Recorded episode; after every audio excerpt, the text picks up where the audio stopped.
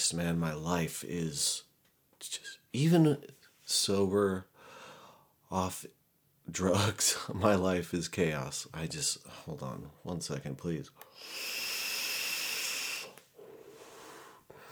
All right, so what is what's up you guys? Um how's it going? Hope you all had a good New Year's Eve. Um, I did not go out. I didn't do shit but stay in and watch movies because when you're in rehab, as I have been in for the last nine months, the last thing you really want to do is go downtown and be around a bunch of drunk people. Uh, is that just me or do other people relate? when I was drinking or partying or doing drugs or whatever, yeah, of course. But when you're sober and there's annoying drunk people around, it's the love and tolerance is not at its at its peak performance. So I stayed in and watched movies. Um, I made everyone watch The Mule. Uh, not Mule, but The Mule, which is about a guy who tries to smuggle a kilo of of heroin from um, back to Australia, and he ends up um, getting caught at customs, and they suspect he's hiding things in his stomach, so they hold him captive in a hotel uh, and try to make him poop it out. And I guess legally, they can only hold you for seven days. So the whole movie is him trying not to poop for seven days, or else he'll go back to jail. Speaking of Australia, I want to give um, my love and wishes to all my all my fam. I can't believe I just said that word. In uh, Australia, the the the whole fucking country, the whole place is on fire. And uh, it's fucking really uh, heartbreaking seeing and hearing about everything that's going on over there. Um, I hope everyone that is listening who's in Australia is is doing well over there. Um, and I just I'm kind of like at a loss for words because it's just terrible. You know, a few days into the new year, fucking Australia's on fire, and apparently Iran is bombing us, and the World War Three memes are everywhere. So off to a a, a fucking piss poor start, to say the least. It's just like fuck. Not only that, but um, you know, I said it in the last episode. I needed to take a week or two break from podcasting and kind of focus on my own shit. I've been going through just a lot uh, in general. Um, you know, uh, I've lost a few friends to overdose. Um, a bunch of friends relapsed this these holiday season, all these se- this holidays in this type of season of year, and um, it just got me down.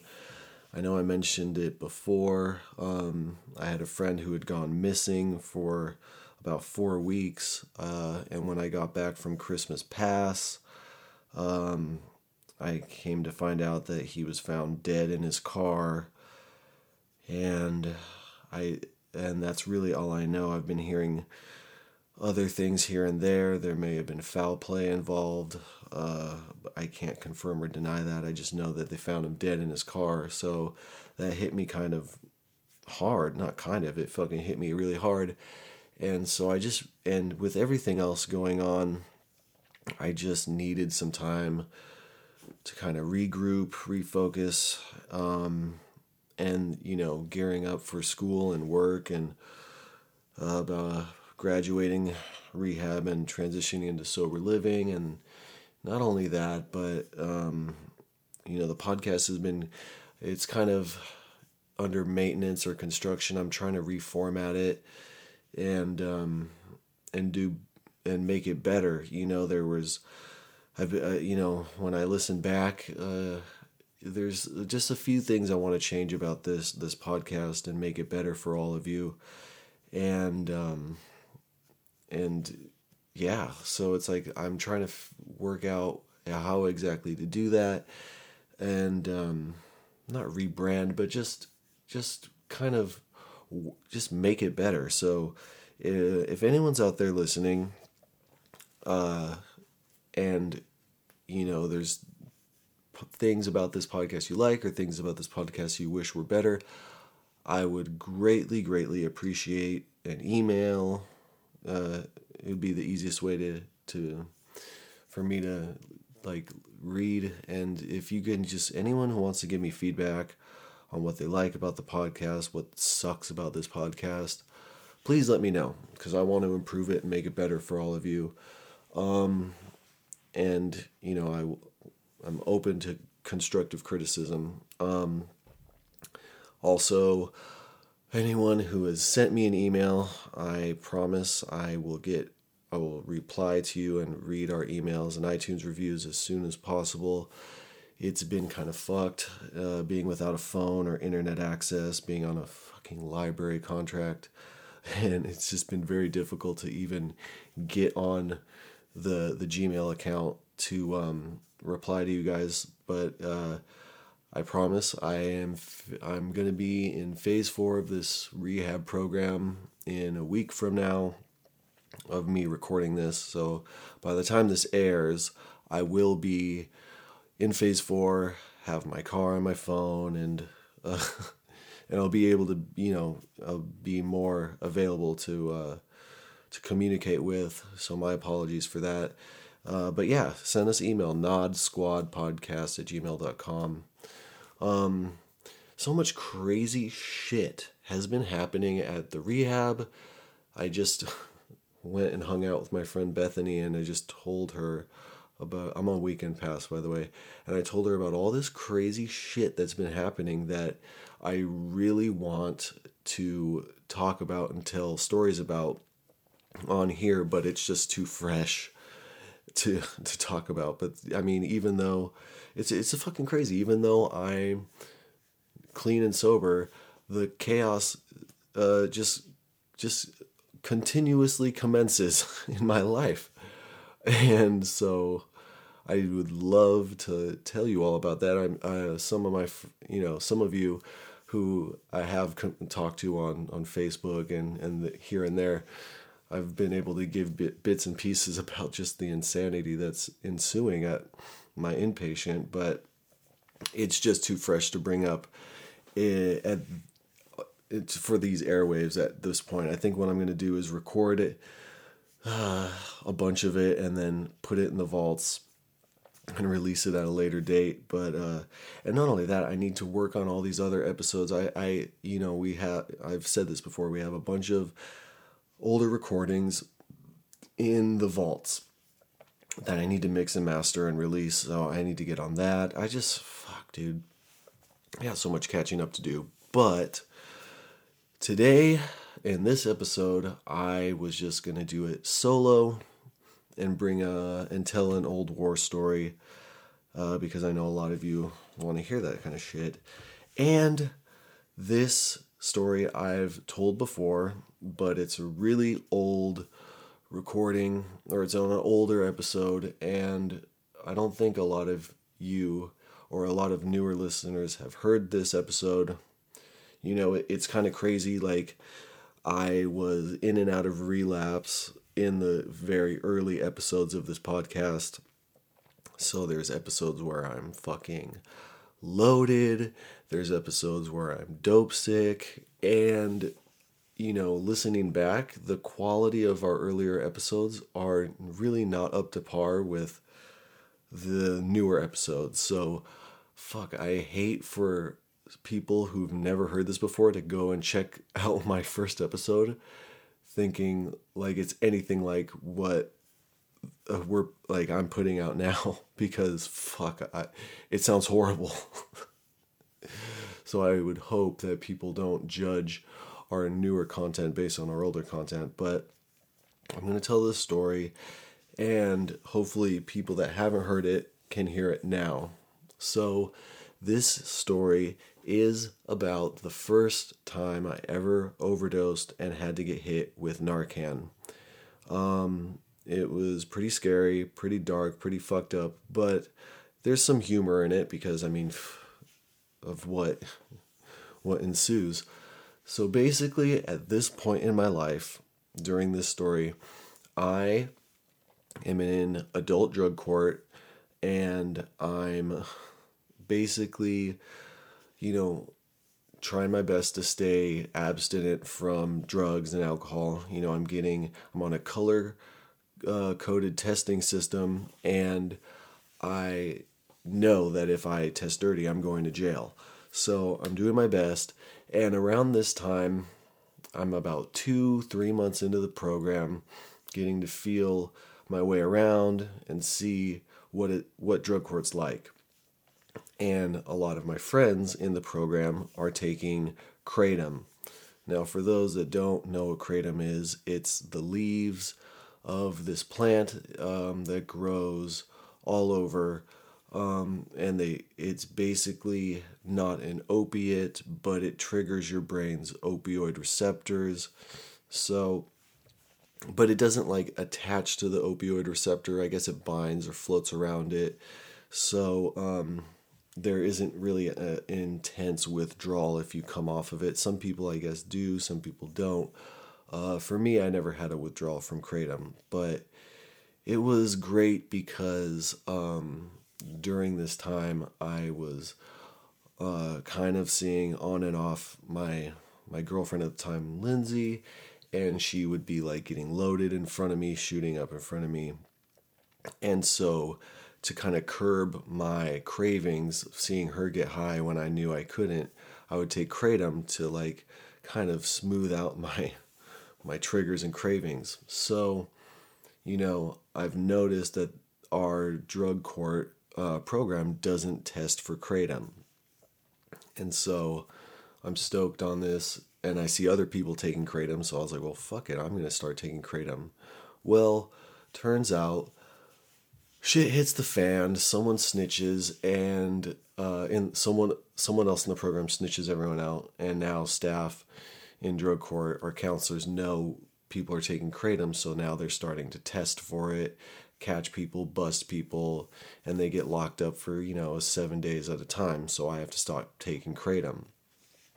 During this time, also, my my girlfriend Lindsay and I, we just kind of break up and you know she she was doing good for a while had a job almost had two jobs uh you know i find out she's cheating on me and getting strung out so i kind of just kind of keep distance from her for my own, I guess, safety. And she eventually just packs her shit up. I mean, she ends up, you know, getting so strung out. She get she walks out of her job, quits all her jobs, gets evicted from her apartment that I helped her get, and she ends up meeting um, a friend online um, that was part of some stupid Facebook group. I think it was called Tribe. Meeting this person, and they get really close, and she ends up moving down to LA to live with this person. Now, this individual's name was Cleo, and Cleo it was, a, or I don't know if they Cleo still is, but at that time, Cleo was a transgender uh, male transitioning into a female. So, and Lindsay's bisexual, and um, she packs up as much shit as she can, and she moves down to LA to live with this person. Now, Cleo is schizophrenic, but takes medication to keep that in check. And before they know it, Lindsay gets Cleo strung out on heroin and, and meth. And now Cleo has lost her job and Cleo is about to get evicted. Um, so now they're both living on the streets of LA in a tent most of the time. And so it's right around this time that this is all happening. Um, so I don't, I'm also working as a certified pool operator at this community college in town. Um, and so, you know, I'm doing my best to meet the requirements of drug court, but also, you know, maintain my job and do all this shit. Anyway, I am still in contact with Lindsay, who's now my ex, trying my best to see if she's okay, you know, still kind of resentful towards her for everything, all the shit she put me through. I mean, I've talked about this many a times. Um, but uh, she says, "Oh, I miss you. Uh, you should come down and visit me in LA, and this and that." And I get the bright idea in my head that, oh, I'll take uh, a vacation pass or I'll put in a, a vacation request for drug court, go down to LA, see Lindsay, party for a bit, and go, you know, back up north to my hometown and go about my regular program and job and everything. So I, because in drug court, you can put in a pass and be like, I'm going to be out of town doing this or that. And you could say, you list how many days you'll be gone. And when you get back, you usually have to, you know, pass a drug test and, and this, that, and the other. So I was like, oh, that's perfect because I can put in a vacation pass for work, get some time off, put in a vacation request for drug court, be able to go down to LA, party for a bit, and go back up north and put it all down. And I'll have a little freebie relapse in me. I mean, now in hindsight, thinking back, that was really stupid, but at the time, you know, I'm off Kratom my cravings are back. I'm not really running a program or I'm in meetings, but I'm really not paying attention. I'm just not. I just I, I have no really true intention of actually staying sober.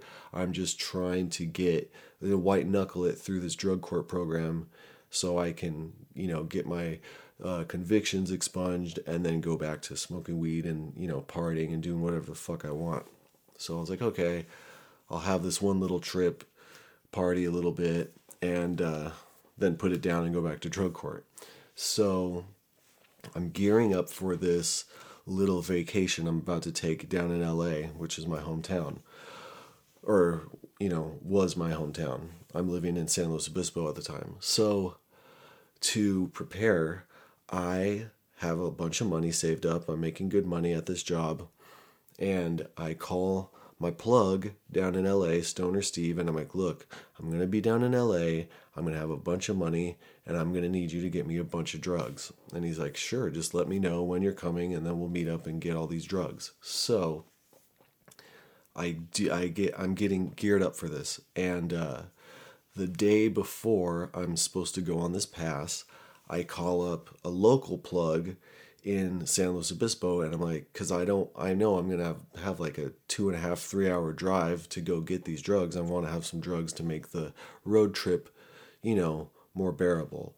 So I call up a local plug, buy a little bit of heroin, and save it in a lockbox in my storage unit to, you know, get and then do some for the car ride down to get more drugs. So I do that, get some, get a little bit of black, tar heroin and then the next day I'm gonna go to work, you know, work till like 12, leave and head down to LA. So that's what I do. I get the heroin, store it, and then go to work, get off at 12, and I can't even wait until I get off work. I end up uh, taking our company vehicle, or my company truck, uh, going on a lunch break, and driving to the storage unit, banging out an issue, going back to work, and uh, loaded, and then finish up at work. And now I'm going and getting ready to go on this road trip all the way down to LA. So I'm high driving to LA, finally get to LA. It's like a 160 mile drive. And I meet up with my plug, Stoner Steve. And oh, by the way, I also had gotten a gram of, of uh, Molly, like pure MDMA. So I already got some Molly. I have a little little bit of heroin. Meet up with Stoner Steve, and I end up buying a bunch of black tar heroin, some China white heroin, a bunch of coke, and a bunch of meth. So now I have two types of heroin, Molly, coke, and meth, all on me. So I get that, and me and Stoner Steve pull over, we bang out an issue. I think I was doing a speedball or, or what, who knows. Like I was already like just it was bad. I hit up my ex, my ex Lindsay. She's in Hollywood, so we go leave downtown. I pick Lindsay up in Hollywood and she's already on a sick one and she's already talking about um I have the best meth blah blah blah blah and I'm like, whatever. I have like $500 worth of drugs. Like, I don't give a fuck. And now we go to this. Um, we end up going to this fucking. We, I, I, we, I, I'm like, where can I get the cheapest hotel in Pasadena? Because I already know there's a bunch of cheap CDS motels in Pasadena. You know, my old psychedelic connect used to live out, out of a bunch of these hotels and slang DMT and acid and stuff. And there'd be people like literally doing shake and bake meth cooks in the like fucking rooms next to us, and we could smell all the fucking fumes and shit. It was it was crazy. So we the me Stoner Steve and my ex Lindsay drive and get the literally the cheapest hotel I can find was like forty dollars a night. You know, I'm willing to spend five hundred dollars on drugs, but when, it comes to hotels, I'm like, give me the shittiest motel you can find. So we go, and um, now we're getting ready to do more drugs. So anyway, I. Um, Lindsay's just convinced that her meth is better than my meth. And she's like, come on, I'll give you a shot of meth. So she doesn't even cook it and draw through a cotton. She just sticks a fat shard in the barrel of this syringe, draws up some water, and shakes it up to to dilute or dissolve the meth, and she gives it to me to do. Now, you know, my tolerance is, from uh, two days ago is at zero, and I'm already loaded. So I, but without even thinking about if whether this is too much or not, I do this shot of meth and I instantly get swept with this warm surge of being way too hot. You know, my bell is rung and I immediately need to throw up. So I start screaming at Lindsay, What the fuck did you do to me? I run to the toilet and start violently vomiting. Like, violently fucking vomiting. And I'm like, Why did you give me that much meth?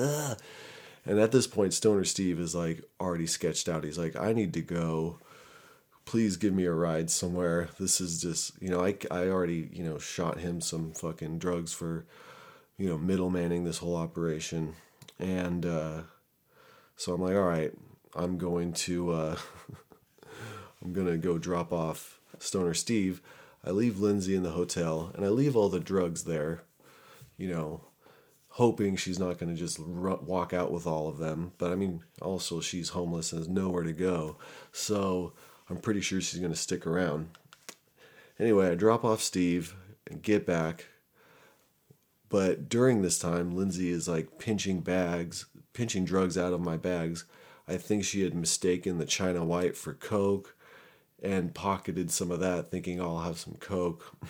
and, uh, you know, that will be an important aspect of this story later. But we get back, and me and Lindsay start fooling around. Now, this time, Lindsay's dating Cleo, and we're broken up, but we're trying to have sex. Now, I did such a fat shot of meth. I have the worst whiskey dick of my life. Worst whiskey dick of my life. So there's no way we're gonna be able to have sex. I'm just like telling her like just just squeeze it as hard as you can. Squeeze my dick as hard as you fucking can. And nothing. We try and like fool around in the shower.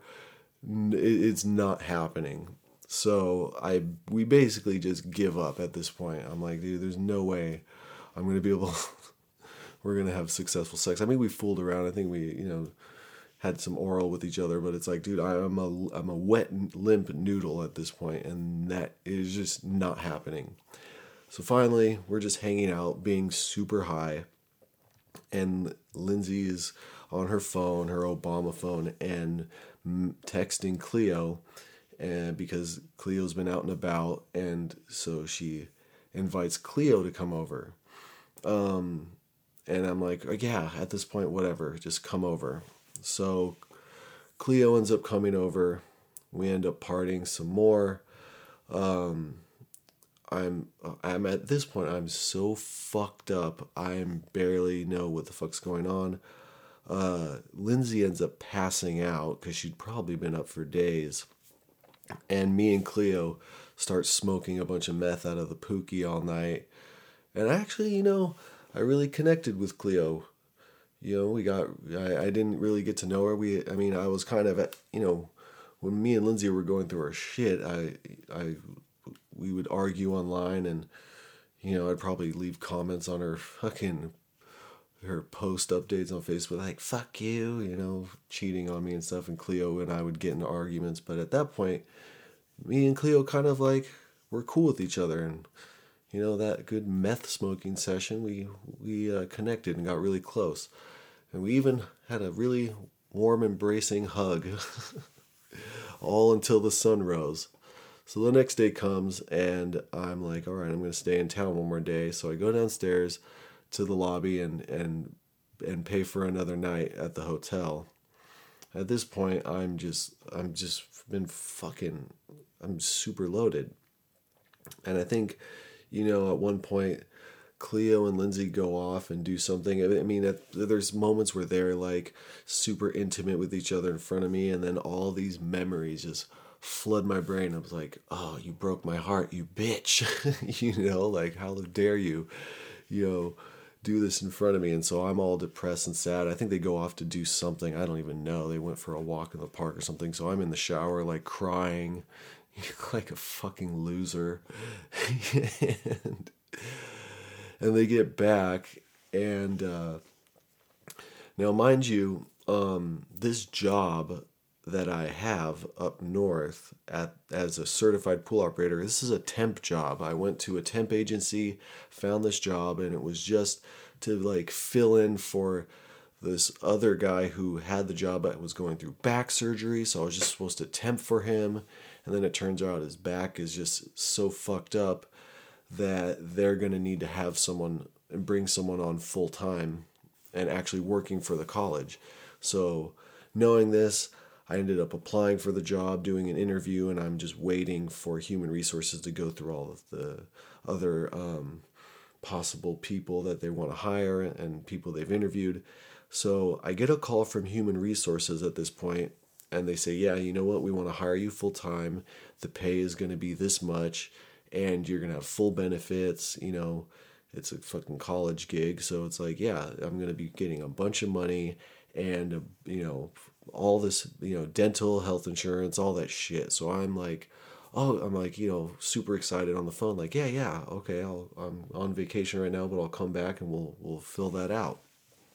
So, um, I basically am like, fuck yeah, I'm gonna get this job and I'm to be, you know, my life is already improving. And I look at this pile of drugs uh, on the table, and um, I end up taking a fat chunk of black tar heroin, a fat chunk of China White, and a, f- a fat chunk of Coke, and putting it in one of those little rubber dab containers. that you get at dispensaries to put like concentrates in and I just I keep that for myself for the road trip back up and I'm looking at all these other drugs. You know, I haven't even touched the molly at this point. And I'm like, "All right, ladies, I just got this sick ass job at the community college I work for. They hired me on full time and I'm just here, you guys or you girls, you can have all the rest of these drugs. They're yours. I'm giving them to you. I have no need them no need for them after this little vacation party. I'm to do the rest of what I kept for myself and put it down for good. I'm to go clean. I'm to go straight this time. You know, I got you know, I got something something good going for me. So, I'm thinking, okay, at, I mean, at this point, I've been shooting up speedballs all for the past day and a half, maybe two days. I've been putting black tar heroin, China white, and coke, and make, and cooking it all together in shots, and just doing shot after shot. Now, here's the the kicker: when you do speedballs, it's a little different than a goofball because you know coke wears off fairly fast, right? Anyone who's done coke knows this. But so I always want to get the bring the rush back up. My silly dumbass keeps mixing in the China White and the heroin in with the Coke. So I'm doing more and more heroin with my shots of Coke. So I'm like, all right, I'm gonna do, and I'm really fucked up at this point, like really fucking high, dangerously high. So I'm like, I'm gonna do one more speedball, and then we're gonna go out to downtown or Hollywood, and we're gonna have a great night and then the next day I'll drive home. So I end up doing this fucking last shot, this last speedball shot, not thinking it's going to take me out. Turns out it does. I fall out so hard. Apparently, from what Lindsay had told me, I was like clutching my heart and then I just drop to the floor.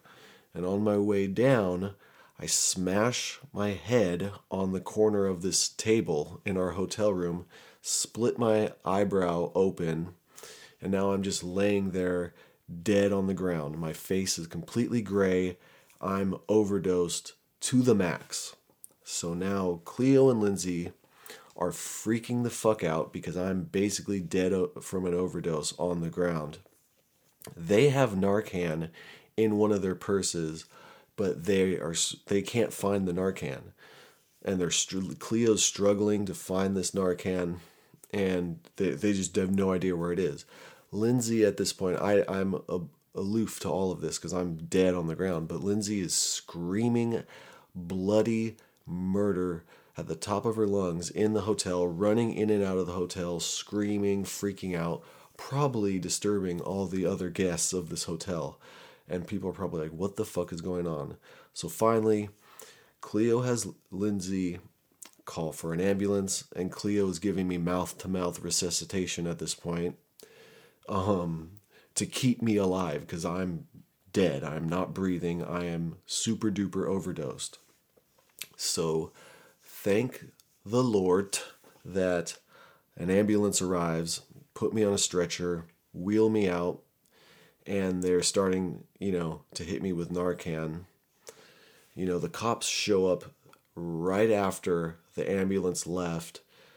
And from what they have told me, they flushed all the drugs so they don't get busted. I mean, it could be very well that they just pocketed the drugs, but I'm pretty sure they flushed them. And so the cops arrive, they tell the cops what happened, and they're like, you're lucky that he's not still here. You know, we could have charged you with murder. And they have to let them go. Um, and I am in the back of an ambulance getting driven to the hospital in Arcadia.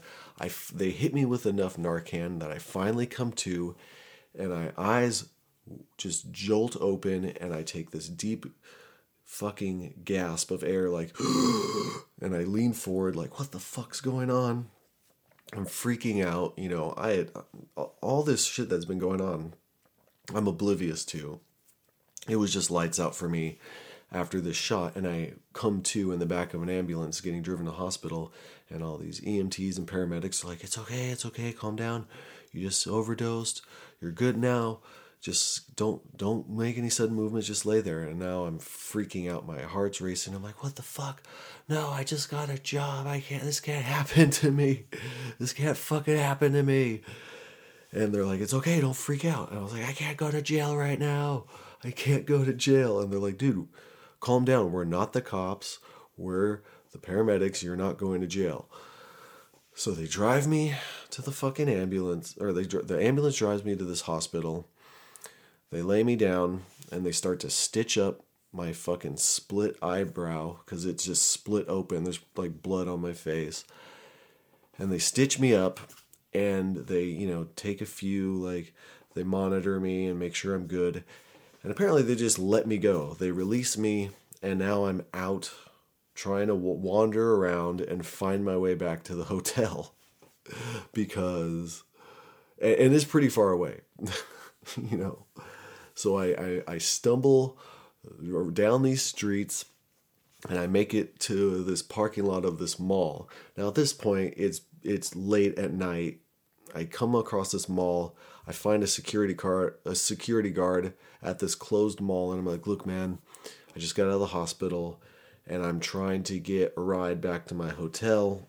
Is there any way you can like call a cab? I don't know who to call or what to do. And he's like, Yeah, I got you. Calls me a cab. Cab gives me a ride to the ATM so I can pull some money out to pay him and drives me back to the hotel because my from my understanding my car is at the hotel. So I go and um, go back to the hotel and you know, at this point, the person working at the lobby is just is like, whoa, you know, and I'm like, uh, can I go back to my room, get my stuff? And they're like, no, we kicked you and your friends out. You're kicked the fuck out. And I'm like, well, what about all my stuff? And they said, oh, well, they, your friends took all of your stuff. And I'm like, well, what the fuck? I need my keys. I need, I don't have the keys to my car. I have my phone in my wallet at this point. So I try, and my phone battery is about to die, so I end up walking across the street to a Denny's to charge my phone, and um, you know, I'm I'm like ugh, I'm I'm walking actually I'm walking across the street and down the street to get to this Denny's to try and charge my phone and figure my what out what the fuck am I going to do with myself. I end up coming across the 7-Eleven and I reach in my pocket and in my pocket is the rubber dab container where I pinched off a bunch of those drugs. I had the black tar heroin, the China white, and the coke. And I look at these drugs and realize I just overdosed. And I'm like, man, fuck these drugs. I throw the rubber dab container in the trash can of the 7 Eleven, right? Mosey on down to the Denny's and order some breakfast and charging my phone trying to get a hold of Lindsay and Cleo and I'm just sobbing in this fucking Denny's. I'm just crying. you know, the, the waitress is like, "Oh, what's wrong, honey?"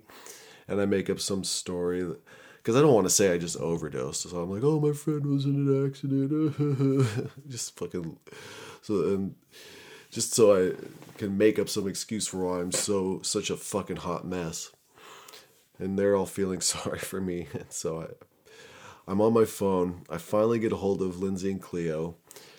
Well, the fucking China White that Lindsay had pinched that she thought was Coke, they ended up doing at some point in this story, and now they're falling out and overdosing.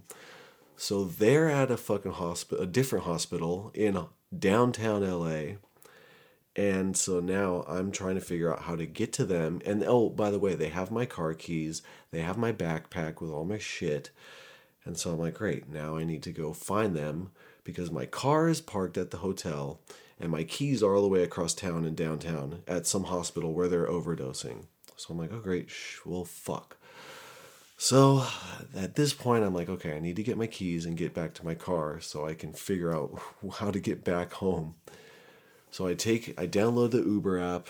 Shout outs to Uber. I order an Uber. Uber takes me to downtown, and this dude's already tripping out about me because I'm like crying.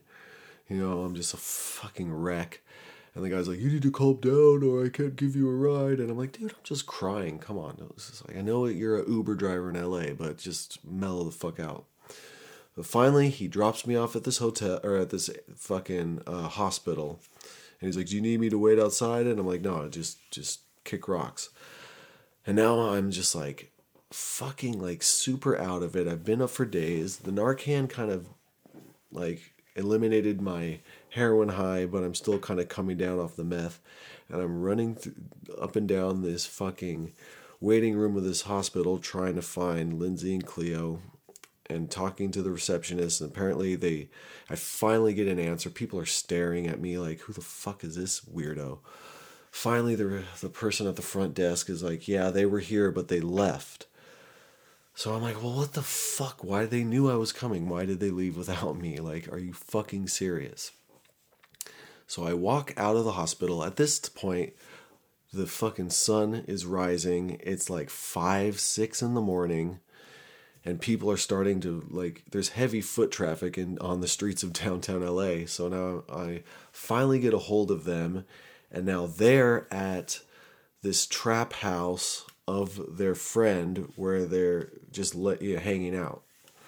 So I'm like, okay, we'll stay there. I need to go and get and meet up with you and get my shit so I can go home and or you know get my keys, get to my car uh, at, way back at the hotel in Pasadena and drive home. Like this is already gone. Fucking t- this this whole vacation's gone to hell. So I and I think I'm able to look up the bus routes on my phone to get to them. But I'm coming down off meth. I've been up for days and I am so out of it in a psychosis that I keep getting on the wrong bus, getting off at the wrong exit. I hop on like four or five different buses till I find out, like, dude, I am lost in LA.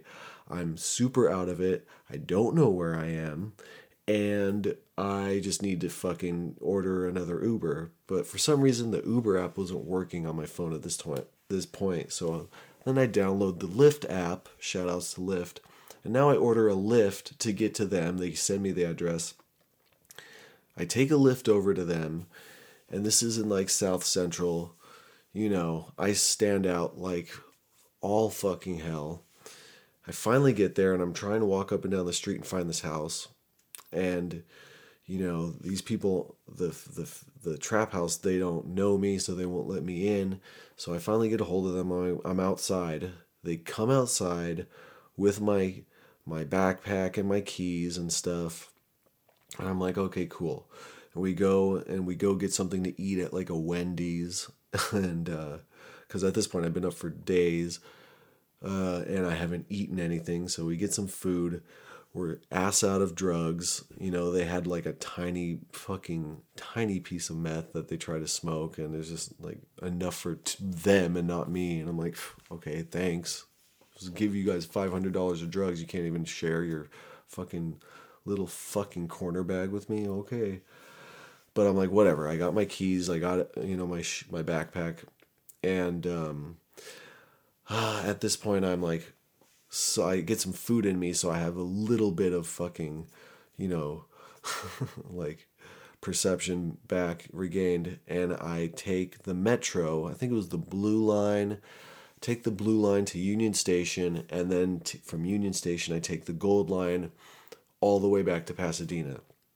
So I've taken like all the different types of transportation you can to get to get around LA to kind of save my ass. And um, I think I ended up calling my job and saying, "Hey, I'm gonna need another day to like, you know, uh, get um, to, to. I need another day off. You know, my car broke down, or I think I told them I got in a car accident. I was like, I got in an accident, and uh, so I need a day to come back to work. And they're like, Oh, okay. They just lied and said I had gotten an accident so they can fucking. So I don't. Because I mean, I, I was supposed to be back at work by this time and all this shit has gone on. So I finally take the metro, get back to Pasadena with my keys intact, get into my car. I've been falling asleep at the metro, taking little cat naps here and there. And uh, as soon as I am about to get off at the metro, I'm like, oh, fuck. I just remembered I threw that dab container full, with the last bit of drugs in that trash can at the 7 Eleven. And it could very well still be in that trash can right now. And I'm going to need those drugs to get focused to make this fucking three hour drive back up north to get home because I'm I'm fading fast. So I can't, I'm like excited now. I'm like, oh, cool, more drugs. Because at this point, I'm pretty, I'm kind of sobered up. I'm just need rest, and I'm like, no, I need to get back into town. So I get in my car, and, and I can feel like I'm so been so fucked up on drugs. I'm I can feel like a sick cough in my throat, like phlegmy. I was like, oh, dude, I'm getting, this is taking its toll on me but I'm like, fuck it, I need the, I'm gonna get these drugs. So I get in my car, super excited, start up the car, drive to this 7-Eleven where I threw away these drugs, and I just, it's, it's in the middle of the day. I walk, I just go, I pop my trunk, walk straight up to this trash can in front of 7-Eleven, flip the lid off. I just take the whole trash bag, throw it in my trunk, and get in my car and peel out of there. I'm like, dude, I'm stealing this trash. And I'm sure everyone uh, working at that 7-Eleven and shopping there were like, what the fuck? This guy just stole a bag of trash. like, why would he do that? I peel out around the corner, drive up to this alleyway where there's nobody, take this trash bag and just dump all the trash on the ground. And now I'm digging through trash like a fucking dirt bag. But I find the dab container. I find the dab container. And I'm like, and I open it, the drugs are still in there, and I'm like, yes, found my fucking drugs. Holy shit. Awesome. so I take my dab container, leave the trash, drive over to a CVS on like Lake Street where I know they will sell me rigs and buy a pack of fucking fresh rigs. And now, you know, pretty much right after overdosing and almost dying, I'm back at it again, cooking up black tar, heroin, China white heroin, and coke all in one shot. There's not a lot of it, but there's enough for a good couple shots. Shoot up a fucking enormous speedball, and I'm back at it. Right now I can drive home. So, you know, at this point, I'm driving on the freeway, and the psychosis is kicking in again and I mean, I've been up four days. I don't know how many days exactly, but I have not really slept at all. and it's fucked. So, and I also have psychosis like a motherfucker, thinking people driving behind me are following me. If they aren't cops, then they're on the phone with the cops following me, saying, There's a lunatic on the road, come quick, I'll follow him and see where he goes. So I think everyone's after me so I'm taking weird side streets. I don't know that where they lead. I'm and and the coke wears off fast, so I'm getting off at all these exits to try and like fucking um you know find uh, gas station bathrooms to like do more shots. And at this point all the heroin's gone and now i'm just shooting up coke just to try and stay awake. Buying energy drinks giant red bulls trying to stay awake. But it, it's not working dude. I, my body is about to shut down whether i want it to or not. And I'll uh, so I pull over here and there, try to take like little cat naps, but I'm also so in so much of a psychosis, I'm way too paranoid to like stay there and fall asleep because I'm figured, oh, in this parking lot, someone's gonna walk up, see me pass out my car, the cops are gonna come and knock on the thing and bust me. So I like I pull over here and there, try and take little cat naps, but then I'm like just just out of it. The like the psychosis in my head is is is real. So I pull over at all these different stops to do more. I go to get a Red Bull at this gas station, end up like falling asleep behind the wheel. Lady comes out, it's like, you have to leave, blah blah blah. I was like, fuck you, I'm just checking my glove box. Leave all paranoid. And so I, I think my last stop I was around the Goleta area. Goleta is right by Santa Barbara, where I live now at inpatient. And uh, I go into this the, the most disgusting bathroom. There's like an inch of toilet water on the floor, and I'm just like tiptoeing over it, trying to cook up another shot of Coke. And uh, I do, and then I get back on the road. And by this point, I'm on some side street trying to make my way back to the freeway, getting lost, sobbing again, like, what's happening? And now I'm starting to nod behind the wheel. And as I'm doing this, there's a bar I'm about to come up and pass on the road. I am nodding out and crashing my fucking like I think I nod out, wake up, and I see I'm fucking swerving right into a parked car. I try to swerve out of the way. It's too fucking late. I smash into this fucking parked car hard.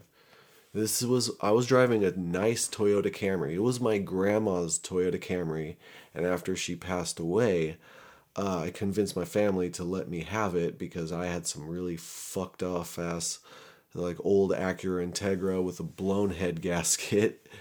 And so they let me have this really nice Camry that had like 24,000 miles on it when I first got it. So there's got to be at the most 40, 45,000 miles. I total this fucking Camry, just smash the shit out of it. Now at this point, I got two rigs, two fucking rigs, and a little bit of coke in that dab container in like my center console and it just goes flying uh, you know because i crashed so hard in front of a bar surrounded by people who are outside the bar smoking. It's nighttime at this point. You know days are just coming and going. Anyway i'm fucking and it wakes me up obviously. Adrenaline is flowing through me and now i'm like fuck. People are running up on me telling me not to get out of the car and I'm like, I need to hide these drugs and this paraphernalia. So I find one of the rigs and I find the coke and I stuff it in my shoe. I get out. I'm like, holy fuck, oh fuck. And they just sit me down on the curb. Paramedics get there like immediately. And they put me in the stretcher and they're like, they're like, are you okay? Are you okay? And uh, they look through my car. They find one of my rigs. It's empty. It's not loaded. But they find it and they're like, where are the drugs? Where are the drugs? And I'm like, I don't know what you're talking about. And they're like, we found a fucking, we found a syringe in your car. Where are the drugs? And I'm like, I'm a diabetic. I'm a diabetic. and they're like, if you're a diabetic, where's your fucking insulin? And I was like, I don't know. I left it at home. I don't know. I'm just trying to like somehow talk my way out of this. So the fucking ambulance drives me to Cottage Hospital in Santa Barbara. Cops end up following the ambulance there and they're trying to just interrogate me like where, where, are the drugs man? What drugs are you on? I'm like i don't know i don't i'm not on anything. And i'm at this point i probably look like i've been on all the drugs you know? It's it's very very bad. And so i i mean they haven't found them yet. They look through my pockets. Oh, I'm like, there's nothing there. I don't have drugs. So one of the one of the people working at the hospital unties my shoes, opens the shoe, and a fucking that one syringe and a bag of coke or the dab container with the coke falls out, and I'm like. And at this point, the jig is up. So I'm like, I'm sorry. I'm just sobbing. I'm sorry. Just take me to jail. And so, like, well, all right, well, what have you been doing? I'd be like, I did all kinds of drugs. I did heroin, meth, coke. I did it all. you know. I didn't even get to do that fucking Molly. It apparently got flushed. So my car gets towed to an impound. It's totaled. They have my, they take my belongings like my backpack and whatnot, and it's in a bag. And my, and I'm end up being put in Cottage Hospital where, come to find out, my ribs, a, a couple of my ribs are fractured.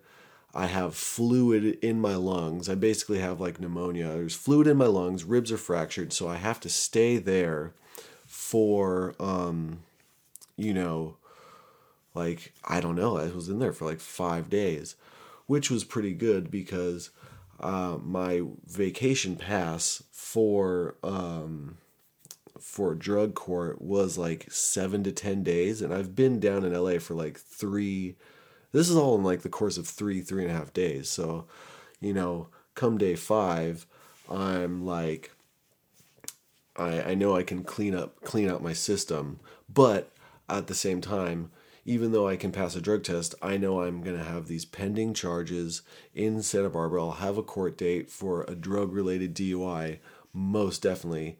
I mean, thank God the police decided not to arrest me and take me to jail because they're like, well, he was honest with us, so we're gonna let him stay at cottage and just fucking heal up because he's just he's not in good shape.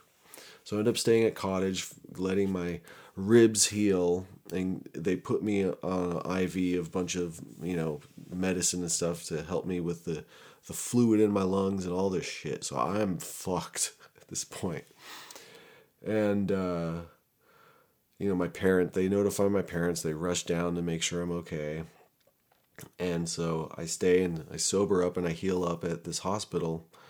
And my parents end up the car is totaled at this point. There's no even there's no use for even trying to salvage it. It's just it's done. The the amount of money it would take to to fix it is more than what the car is like worth.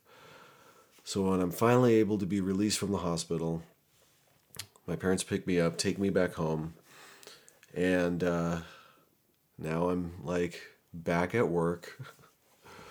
and I'm like, well, fuck. At this point, I'm like, should I call my drug court counselor and self admit?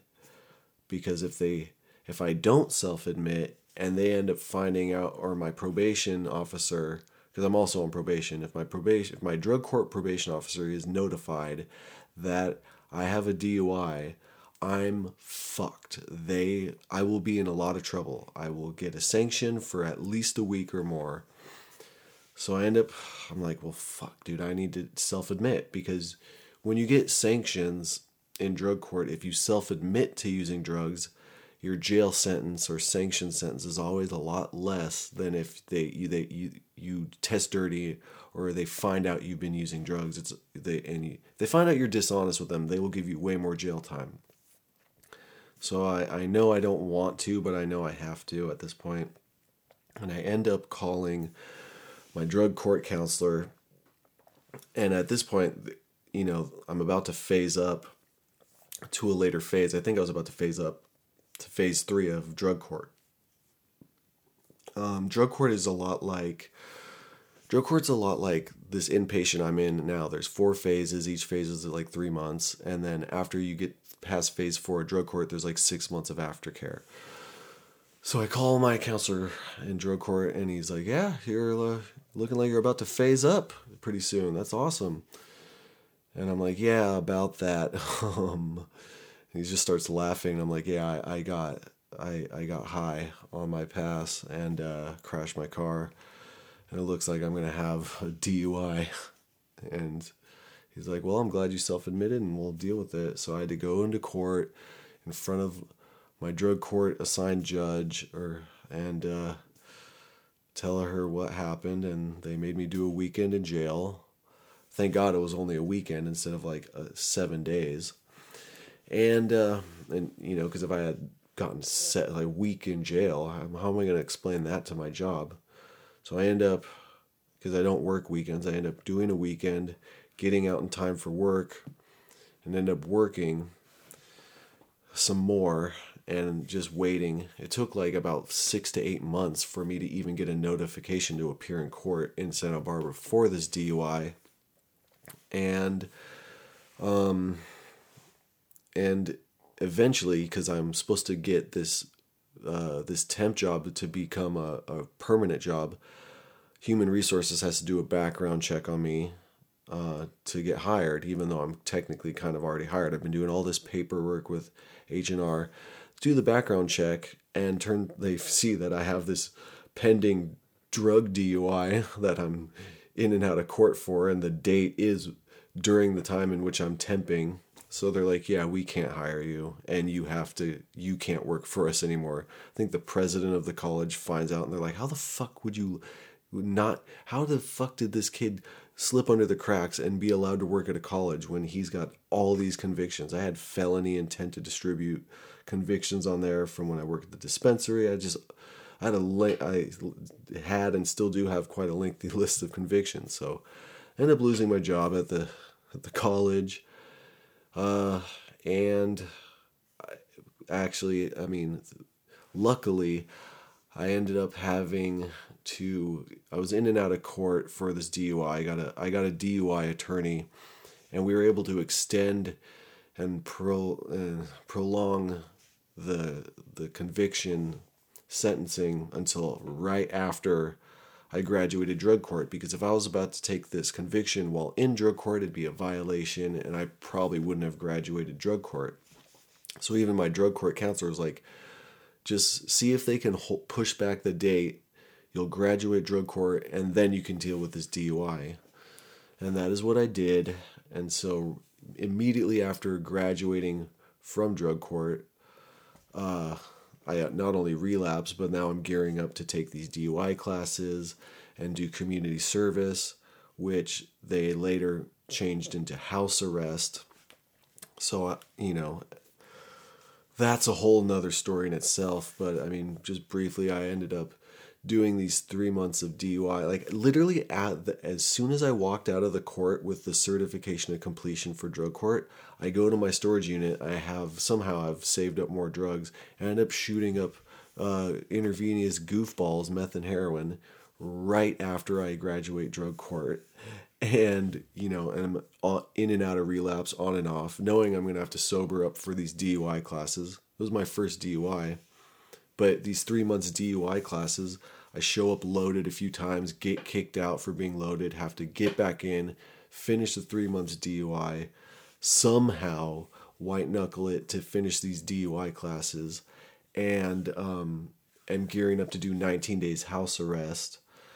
But thing is, when you go to the police station to get an ankle monitor put on, they will drug test you right there. And if you don't pass the drug test to get your ankle monitor, you go directly to jail. You do not collect $200, all that shit.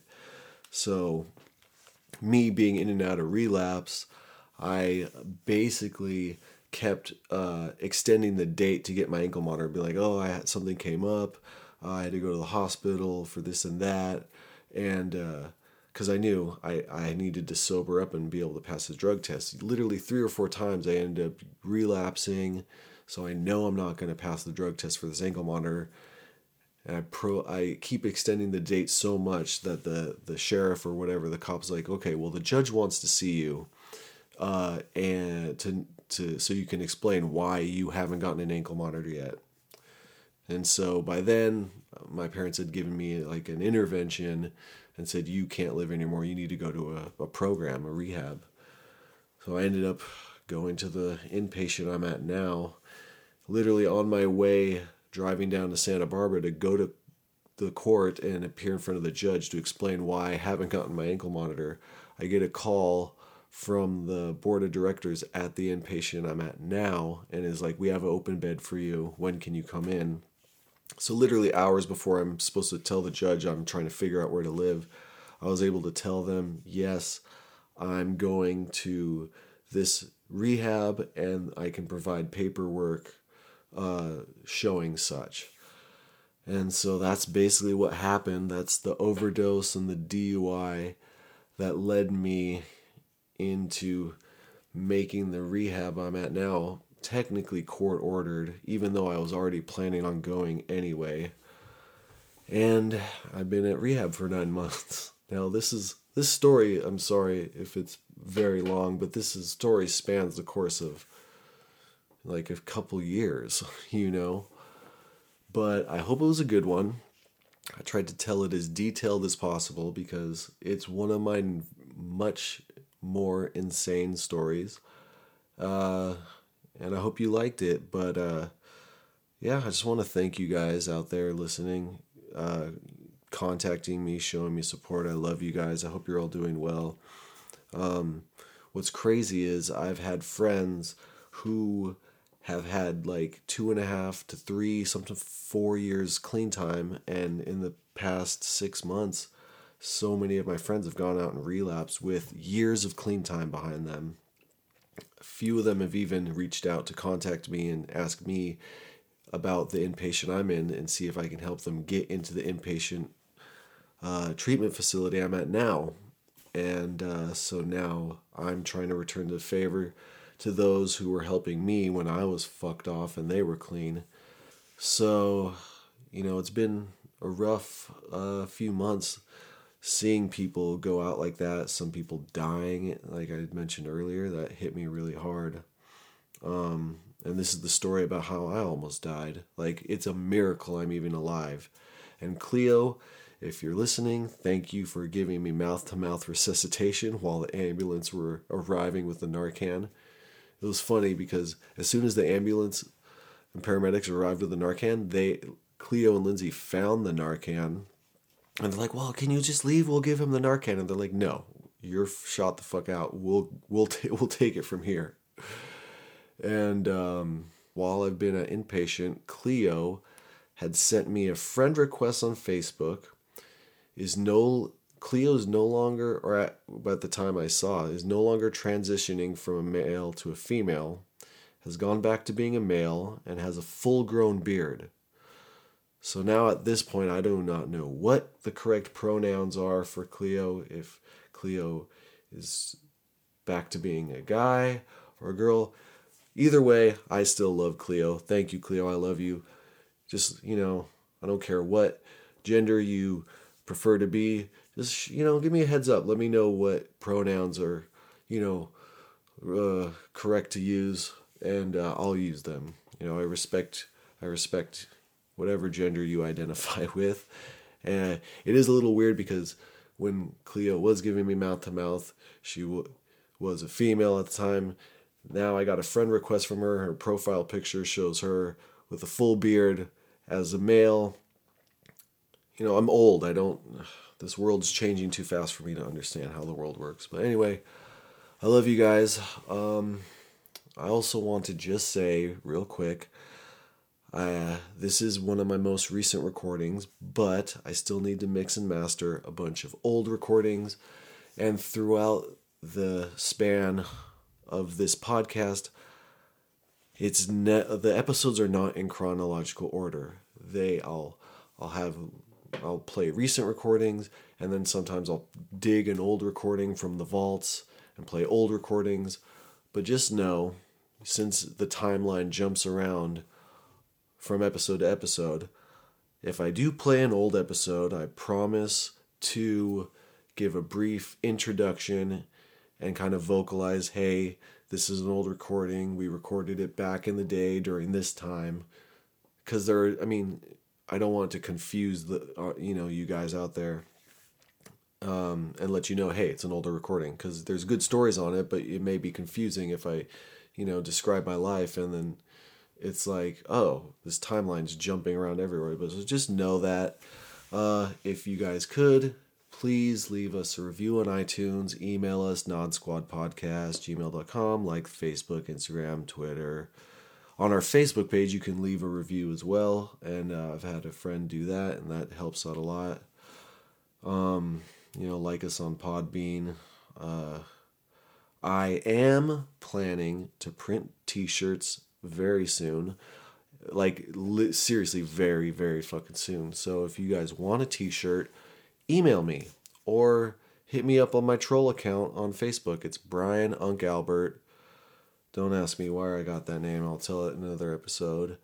Um, and because I, I mean, I have such better nicknames. Uh, but with that, I have to get the fuck out of here. Go to bed.